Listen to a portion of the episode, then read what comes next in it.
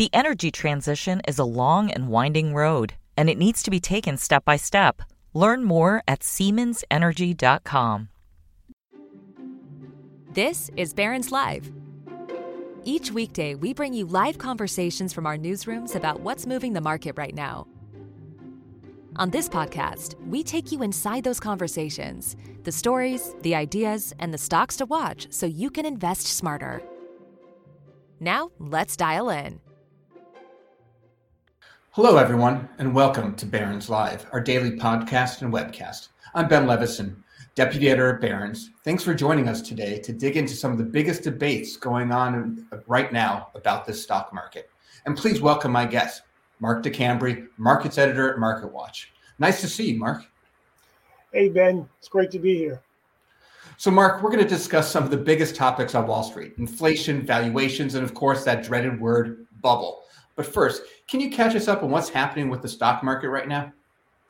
Yeah. So, you know, probably worth noting Barron's had a, a great piece on small caps um, that I enjoyed reading and, and, and gives some good indication of where they're headed and the return for, uh, for return of the mall is also a good piece, um, which I think uh, offers some great insights about what could be viewed as the bullish take on the economic recovery. Um, but like speaking of small caps, uh, we ended the week down about one percent. Um, uh, but I think small caps have outperformed the broader market so far in, uh, in November. We're up five percent, um, and, and in some ways that makes sense, right? Um, this is the seasonally strong period for stocks broadly, and small caps have lagged um, in the year to date. So they're starting to get a little bit of uh, of a pickup, uh, perhaps off of that. Um, I think small caps are up 22% year to date, uh, which is, is is more or less underperforming the broader uh, market. The S&P is up 25%, Nasdaq is up 23%. Um, the only thing that's that's really lagging worse than the S&P is the Dow, which is only up 18%. Um, you, you, know, maybe we should touch on that at some point, but that's that's largely due to Disney um, which is which is a, a, sort of another fascinating story. But so the um, the, the Dow and, and, I think the S and P traded uh, lower on Friday, but the Nasdaq was up pretty pretty firmly, up one percent. Um, so we had a nice closeout. And, and if we look again at the month to date, um, I think that the Dow is up 0.8% in November. The S&P is up around 1.8%, um, 1.7% sort of month to date. And and the Nasdaq Composite is is up uh, well over two percent. And and none of that all, all, of as of Friday's close, and there's not there's not much of, of a big change uh, today to to really um, change alter that those numbers. Right, it's it's a, it's a pretty quiet market today. Um, but I'm, I'm still feeling pretty good. You know, I look at those numbers. I'm feeling great about this. We're in the seasonal period. You know, I see more gains going through the end of the year, and I'm guessing you feel the same way.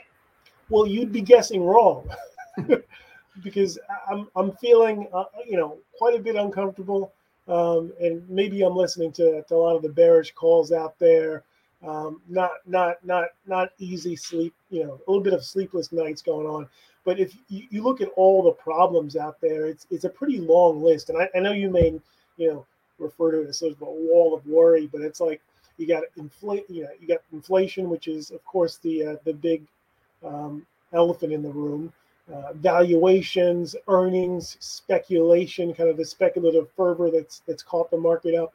Um, concerns about what the Fed's up to, um, the possibility that you know just you know just by by virtue of stats we should be correcting at some point. Um, and you know also in line with the inflation story uh, is, is, energy prices, and, we're, and we're looking at what some what some meteorologists are talking about. Uh, you know a cold snap that could could further ratchet up energy prices. So that's concerning.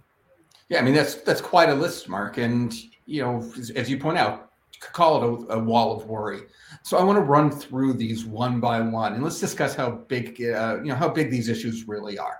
Um, I'd like to start with valuations. There, um, can you tell me how expensive this market is? Because I know it's uh, pretty much, I think, back to dot com levels. Yeah, you know, I, I think some of the common ways, some of the common valuation metrics folks are using, Shiller PEs, um, forward earnings multiples, the Wilshire total market cap versus you know the U.S. GDP. all of those metrics are indicating that we're, we're really, uh, you know, highly valued and, and, and, you know, in some ways overvalued. Um, and, and, that's probably the most concerning thing uh, when you think about forward returns, because um, a lot of analysts, analysts are out there saying, well, you know, you know the, the boil's got to come off at some point because the performance you know you, you can't continue to have a, a constant march higher um, with with the with, with valuations the way they are. It just isn't justified, and that's that's a big concern for for for me as I look at it. A lot of this uh, performance. So, you know, I was I lived through the dot com bubble. I was actually trading through the dot com bubble, so I'm not going to dismiss these valuations. They are high. But then I look at the gains that we've had this year, and they're pretty much in line with S and P 500 earnings. Um, and I mean, I was looking at a stat this this morning that if you look at how much uh, the uh, the stock market was up in the third quarter, I believe it was, it was something like market was up nine percent, and third quarter earnings uh, beat by ten percent. So again, the market seems to be responding to the earnings, um, even though it is very expensive. So can't you know? I, I look at that and I can I take a little comfort from those earning numbers. Um, what are you seeing there? Yeah, I mean, I think that's what a lot of strategists are saying. Um, you know, earnings really third quarter earnings have have, have really helped to, uh, to to prop up this market. Um, they're strong. The the question is, um, will they remain strong as we go into uh, Q4, as we go into 2022? Um, those are the bigger questions. Um, and I, I, think you know you've got Deutsche Bank's Binky Chadha, um, who's saying that you know his, so his research showing that you, you had the surprisingly rapid rebound in other cases, other periods during the market, really based on earnings, um, and, and, and that's been sort of a, a, good explanation, which was which was your point, and that you know you it, with extreme valuations you can justify it as long as you've had you know really strong um, you know performance on, on on profits and revenues, but you know if we look at um, if we look at the, the the outlook for for you know the coming quarters, there's there's big questions about whether or not that can be sustained um, for for this market. Um, and I think you know you were saying that the pace of earnings beats and upgrades, you know, key driver of equity upside is is, is set to slow, which logically seems appropriate, especially given some of the earnings beats um, that that we've seen, uh, you know, this quarter and previous quarters. Um, so, how much does the Fed have to say about all this? Because um, when, when I when I step back, you know, I hear all everyone talking about the Fed's easy money um, pushing the market up, and that's how it's also helping these companies have these great earnings.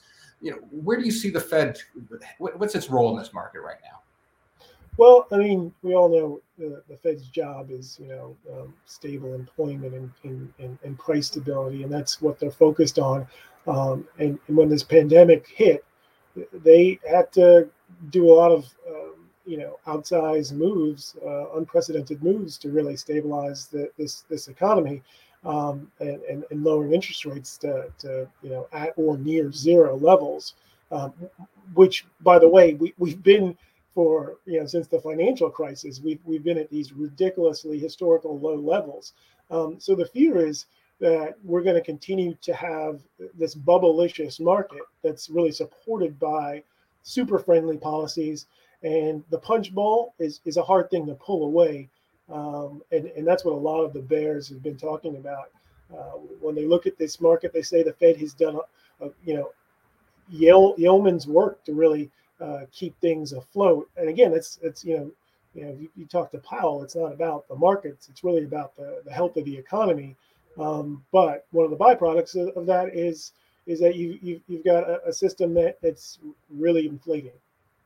Yeah, I mean, one of the things when I, I look at this, I think back to the global financial crisis um, and how I wish we'd had this kind of action back then. I mean, that was with with a financial crisis, you get something. Um, you know, you, you, have just always you have a slower response, and the kind of uh, monetary support that got it took a long time to get that going. The kind of fiscal support that was kicked in back then also took a long time to get going and probably wasn't as strong as it needed to be. And I try to imagine what it would have looked like back then if everybody had gotten, you know, a check in the mail um, when everything around them was imploding. But I look at this this one, and I think I agree. This this recovery has been incredibly fast, um, and I wonder how much faster it can go. I think that's part of the question too, right? And in this crisis, I mean, that's you know, uh, Powell, uh, you know, Fed Chairman Jerome Powell is is is perhaps under some heat. You know, some questions whether Lael Brainard will take over from him, whether or not he's, um, you know, he merits another another term.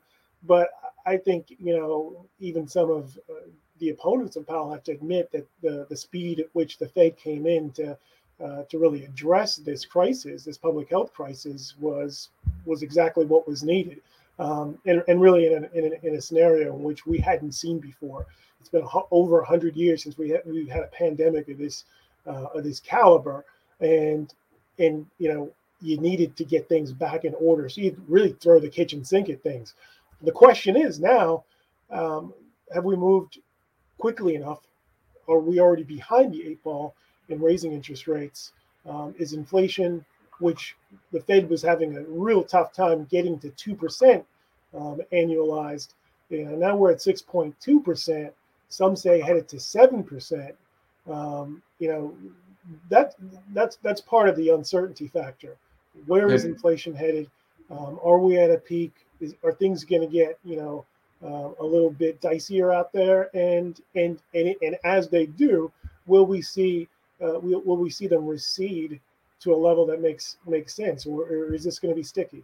Yeah, I mean, I was um, on the Barron's Roundtable TV show uh, this past weekend, and we had Mark Zandi on the, on the show, and he, he came on and he basically said that he, he sees inflation not being a problem by the end of the year, that uh, that these kind of things are going to go away, that it's all um, COVID related and things like that. Um, and I know he's not the only one out there. I yeah, think he, I'm he, probably yeah, he's not the only one out there. You, you had um, Janet Yellen also over the weekend say that that, that she expected um, inflation to start to, to start to recede by by the mid mid mid next year, right?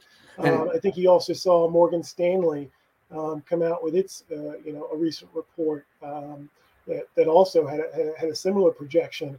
Uh, but the you know may, maybe you know what I'm going to say here. We, we just don't know. I, I, know these are these these guys are all smarter than I, I am, but um, you know the the real uncertainty factor is um, you know whether or not they're right. You know, we we had a Fed that was saying that this was going to be transitory, you know, for for weeks now, but that transitory it's the definition of transitory has shifted faster than than um, you know the, the the actual pace of inflation um, which seems seems to have ratcheted higher. So, is there a possibility that they could be wrong? That that that's what I think. You know, um, some some bears may be focused on. Yeah, and, and I know. I mean, just in real life, you know, you go wherever you go, prices are going up. Um, it's probably too much information, but uh, you know, I like to get. Uh, there's a, a, woman who sells uh, tamales um, in my neighborhood um, on Sundays, and uh, she just raised the price of those tamales fifty cents. Um, which it's not a big deal. And then looking at the price of uh, of the inputs that, that go into there, you know, the uh, commodity prices going up for things like corn and whatnot, it makes total sense. Um, but everything is doing that. My uh, my dry cleaner had to uh, raise prices for cleaning shirts and and whatnot. Um, and so it is. It's it's a big deal that uh, you know we are seeing this everywhere we go yeah, we just don't know how long this lasts and what the ultimate impact will be. But like you said, input costs are increasing, and you know a, a lot of producers of goods and services have to to, to raise their prices uh, commensurately. Um, that's just basic economics. Uh, but we're at a time, and, and I hate to harp on the same thing, but we're at a time where we haven't seen inflation in the way that that it, it's currently playing out.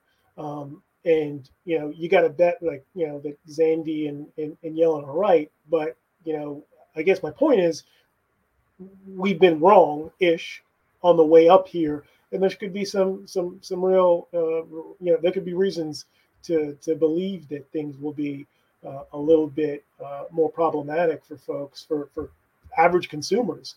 I mean, I you know uh, there's a lot has been made about the savings rate um, is is helping to bolster um, consumers right now. Though we saw consumer sentiment pretty sour um, just this Friday um, from the University of Michigan. Uh, but you know, I, there's gonna, there could be a time where consumers start to really feel the pain in the pain of this, and we're already start to see some evidence of that um, in, in recent reports. And what blows me away about this, although Mark, is that you know we've been hearing about inflation. We've been hearing that you know the, the Fed saying transitory. We've been hearing critics saying no, it's not transitory. It looks like the critics are right, and it, but if you told me all this a year ago, I never would have thought that the market could be up this much. The S and P 500 would be up 20 percent um, or more, and the 10-year yield would be below two percent. I mean, to me, this looks like the, the market is saying, hey, we, we got this. It's not a big deal right now. I mean, that's one read, but the other read is welcome to Tina. I mean, there aren't that many alternatives, um, which is kind of what the, the, the, term means. There is no alternative.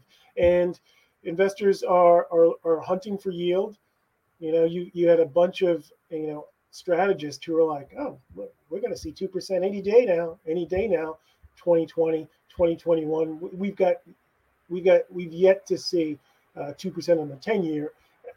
I assume eventually it'll get there, but you know it, we're we're in a market where we're seeing a lot of abnormalities, um, and some of that is is the Fed. Uh, a lot of it, a lot of it is uh, some some of it as well is, is other central bankers who are also buying up, uh, you know, bonds because they're finding uh, few opportunities, few options, few few areas where they can get the, the sorts of yields that you get in the U.S. So, you know, that, that's part of the whole cycle. That's why we're here now.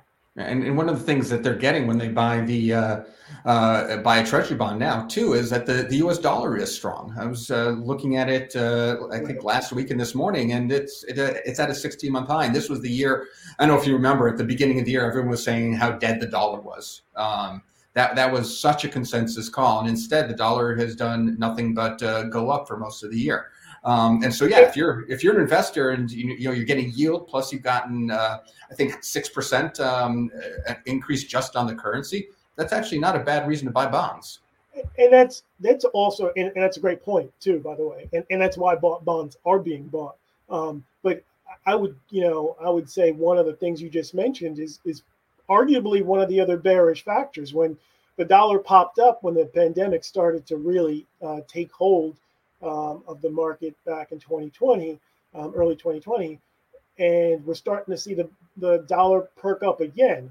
You know, it, it, it, it, it you know leads some to believe that maybe uh, folks are jumping into the dollar because they're concerned about um, you know glo- global economic prosperity. Um, that you know, I would say again, that's a Tina trade. That's not to suggest that oh, you know, mar- the the equity market is going to be riding high off of that. That's going to create some headwinds, um, just as yields moving higher um, in the market um, create headwinds for for growthy stocks. That, that that's that could be a problem for equities too. So that's another you know wall you know brick in the wall of worry. So another thing that seemed to be getting a lot of attention, I'm not sure it is so much anymore, but you still see this word. It's the S word, stagflation. Um, I'll be honest, we hear people talking about it, and I don't get it. Um, 70s was an oil embargo. You know, now it's COVID. They're very different things. Um, you know, oil back then was so important. You see people stuck in line getting gas, and productivity, you know, would just would crater. And it seems like a very different world, and especially because growth right now is supposed to be much stronger in the fourth quarter than it was in the third quarter. So I look at this inflation debate and I say, I'm really not there yet. I'm not going to worry about this. What do you make of that argument, though? I, I, I would think you're you're you're you're right at this juncture, particularly as stagflation also implies some some real weakness in the labor market, and um, we have cracks in the labor market for sure. Um, but those cracks are not the kinds of cracks that you see from from a, a, labor market that is, you know, hurting in the ways that you would see in stagflation. We've got people that are leaving their jobs because they think they have other opportunities, better opportunities elsewhere, um, and and wages are starting to to, to pop, starting to they have popped up. Um, so the, the, the issue there is that um, you know to, to what extent we've talked about that in terms of input costs. What, what extent can uh, can companies uh, pass that on to, to to their you know shareholders or to their end users? Um, so that that's that's that's the the issue. And then you know um, having a, a, quits rate, you know, I think the JOLTS were showing four million. Um, you know that that's you know that that's problematic for a restart or reopening of an economy uh, economy that's been stricken by COVID. Um, so that's where the real problem is.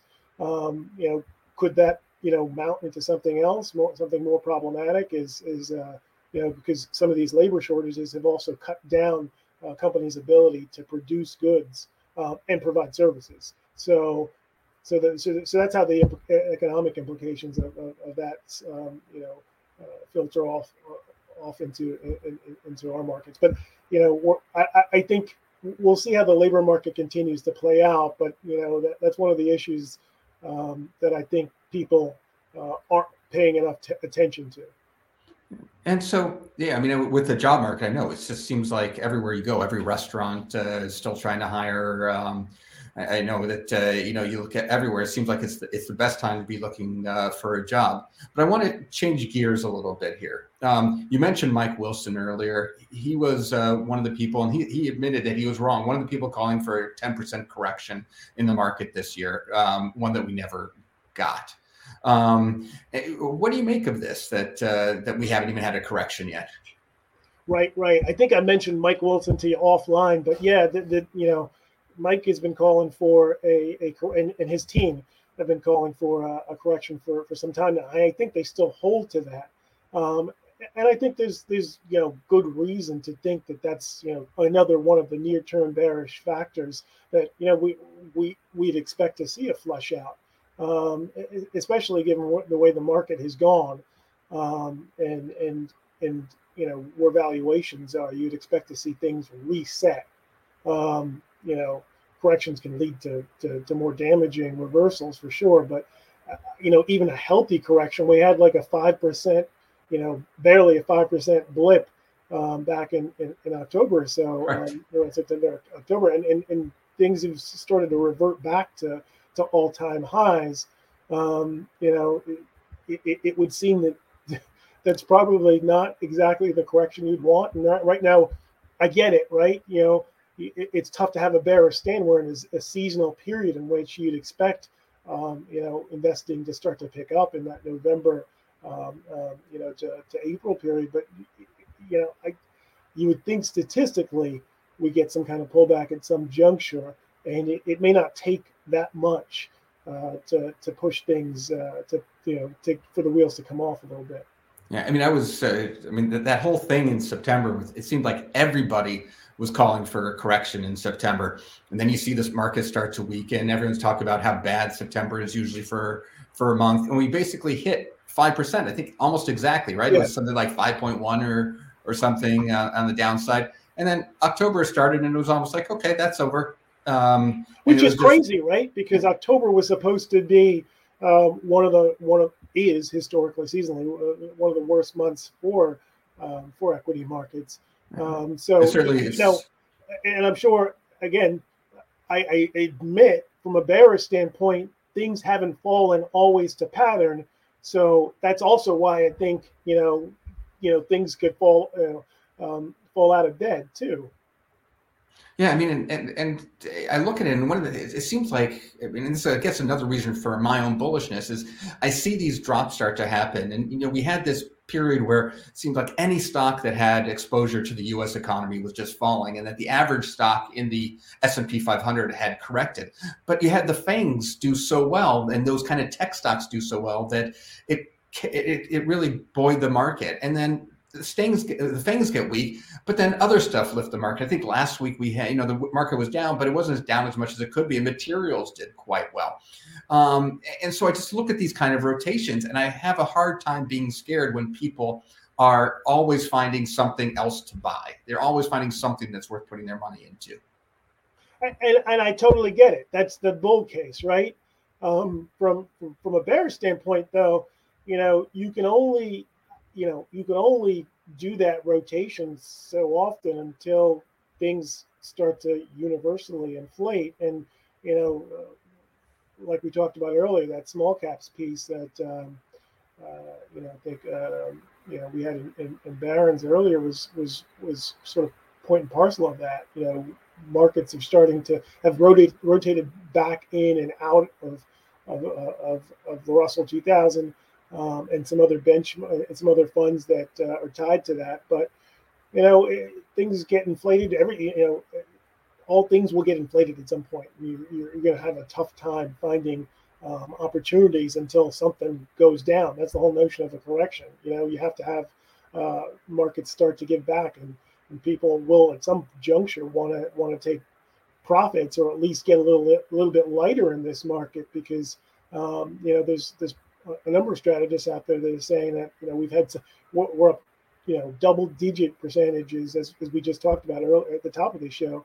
Um, and and you can't really expect that to be the case in 22 23 um, because how much further can you go? How much more are you willing to those to are famous last words mark. Yeah fair enough. I, I, mean that that's that, that that that is true. And and that's you know a lot of bears have been buried by the fact that markets continue to rally despite the logic um, and, and, certainly that's that's uh, you know we've got more retail investors you got you got um, meme investors uh, supporting um, the markets now, and, and crypto is starting to creep in. So yeah, I get it. Uh, one of the things that uh, you know when I take a, when I take a step back, I'm not often looking at you know is the next move five percent up or down is kind of the way I like to think about things. But when I do take that big step back, one of the things that strikes me, I, I read this from Richard Bernstein Advisors. They uh, put out a note where they basically said that we're in a bubble um, and it's not because of valuations or anything like that. Is that they have this worry that uh, when when speculation spreads from Wall Street to Main Street, that's when you need to start worrying. And you mentioned crypto, but it kind of feels like that's what's happening. Yeah, I mean, you know, speculative fervors uh, and bubbles can last for longer than you can stay liquid. I mean, the, uh, the uh, Wall Street adage. I mean, and I think definitely we're seeing uh, that as a function of, of the TINA trade as well. Um, obviously, people see a lot of opportunities in crypto and blockchain, um, and, and uh, from an innovative standpoint, uh, I, I, don't disagree with them. It, it, just comes down to how much are you willing to pay, and will you be left holding the bag um, at the end of the day, which is really the question about all of this. Um, it's not to say your trade is right or wrong. It's really about uh, about timing this um, to some extent because um, you know uh, the, the, people who probably feel the most pain is, is long-term investors and retirees who are about to uh, looking to exit um, out of the market or, or, those people looking to you know actually on the flip side you know one of the benefits of of of a of a, of a big correction or downturn is actually having uh, markets discounted at some points. You can you can have a lower entry point. But anyway back to the, the notion of speculation we're, we're we're seeing people um, look at other investors, look at um, big run ups in in crazy cryptos like Shiba Inu, which you know is, is up like four million percentage, you know, um, you know, four million percent over the past you know seven or eight months. I think by some measures, someone I, I saw a report saying it was up ten million percent. Um, so you know, people look at that and they I don't even know what that means. yeah, they're, they're, thinking to themselves, well, where, where's mine? You know, there's this jealousy creeps in, the fear of missing out, um, and so you know that speculation feeds feeds on itself. Yeah, and that's the, that's the thing that does frighten me. And I was kind of relieved because I think about that period of the dot com bubble and just how painful it was for everybody who was saying this is a bubble and these stocks are too expensive. And stocks, as you point out, can stay too expensive for a very long time. But what gave me some comfort was seeing a report that said, you know, if you had moved out of those sectors and into things that were had been left behind, like small caps, like banks, and uh, you know you went two years past the bottom um, after the pop happened, you did just fine. You actually outperformed. Um, and, and so there is an argument to be made that you could start shifting out of some of the really bubbly areas uh, to, to prepare for a pop, even if the pop is still a ways off. Um, so, Mark, we're running out of time here. Um, I'd like to get some listener questions. Um, the first is um, from Mark. And the question is How do you see commodity stocks changing with higher inflation present? Do you have any thoughts on that? I mean, we're seeing um, you know commodities certainly get a get a run up here. Um, and, and, though some some are coming off the boil energy is, is, helped uh, a lot of the uh, uh, energy producers, oil producers, um, and we're up near 80. Who would have th- thunk it on, on WTI, West Texas Intermediate? Um, Wasn't it negative at one point uh, just a little while ago? A- April of 2020, um, we had a we had the first negative print ever, um, and obviously that was you know the idiosyncrasies of, of, of you know futures markets and, and weirdness in in a, in a fund in an ETF. But um, but you know we're we're getting a nice run up in a lot of commodities because I'm um, including natural gas, um, even some green energy is, is getting a nice run up too. So you know we've got the infrastructure spending bill, which is, is likely to be signed today. If you know I, I forget what the timing is, but I know that that's that's a it's been a big focus of, of market participants. You know, infrastructure week. So um, that that is a that, that that has helped both the you know traditional commodities as as well as some of the green energy um, uh, initiative commodities. So it, it is a nice period if if that's the way you want to go. And I would think, um, you know, it seems people have made the argument that the government is picking winners um, in terms of uh, you know solar energy and, and electric vehicles. Um, so maybe you know one one would be justified in trying to ride that wave as, as well as um, gas and, and, and, and oil, which uh, fossil fuels are down, but you know they, they don't seem to be going away anytime soon. You, could make the, the argument that uh, fossil fuels are uh, have been made a winner by the government as well, with uh, right. all this pressure not to drill. You end up with uh, some shortages that help prices come up. Um, so uh, Anthony has a question too. Um, he's asking, can bubbles really pop when interest rates remain low indefinitely? I mean that that's a great point too, which is again wh- wh- while we were talking about Tina earlier, um, we've got the interest rates at a really low level, but here's the thing: the Fed is worried about inflation, and if they have to move quicker on inflation, if we in fact are not at peak inflation, or if inflation um, continues to be as as persistent and nagging, um, you know, uh, and, and, as pernicious as, as we fear it could be, then interest rates aren't going to be as low as you'd like them to be, and the markets may not respond well to that, um, at least on on the on the you know near to midterm. So I would look out for that. Yeah, and I think what's going to be interesting is also watching um, real rates because we're still deeply negative, I believe, um, right. when you look at the rates relative to inflation. And when that turns positive, that's when I'm going to get very frightened. And and real rates have helped to prop up um, yeah. Not just uh, cryptos like Bitcoin, but also gold. Um, uh, you know, because you know, on the one hand, uh, those assets don't necessarily benefit when yields start to move up because you can just buy you know treasuries um, but yeah, the, the, there is some concern that, that we're, we're going to have some mis- missteps, and um, both of those are looked at as, as, as hedges. And I think we have time for one more question. This one's from Bill, and he asks, "What are the best bond alternatives?" Yeah, I mean, you know, I think we know some of the obvious ones: real estate, um, energy is a good one. Anything that really is going to give you um, a nice yield. Um, real estate investment trusts um, have been good. You just have to be you know selective about that and talk to your advisor, obviously. And um, uh, and we've got there's a bunch of uh, of bond funds out there. Um, some some and a growing crop of actively managed bond funds um, that have been touted as as good bond proxies. Um, you have to explore uh, the use cases for each one, but those have definitely um, been used as, as, as alternatives to, to buying treasuries. Yeah, and uh, Lawrence Strauss, uh, Barron's um, income reporter, uh, had a column this weekend about dividend growers that they actually hold up fairly well under periods of um, of inflation, just because those dividends grow fast enough usually to keep up with uh, with the rising prices. Um, so that's another area that might be worth taking a look at. Well, um, first of all, this has been this has been a great discussion, Mark. Um, we'd like everyone's uh, feedback on uh, today's episode.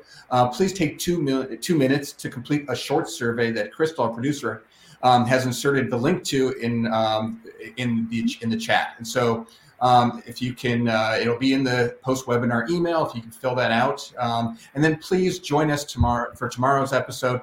Uh, it's preparing for student loan payments to resume in February. This is with Jillian Berman, reporter of MarketWatch, and Beverly Goodman, the editorial director at Barron's.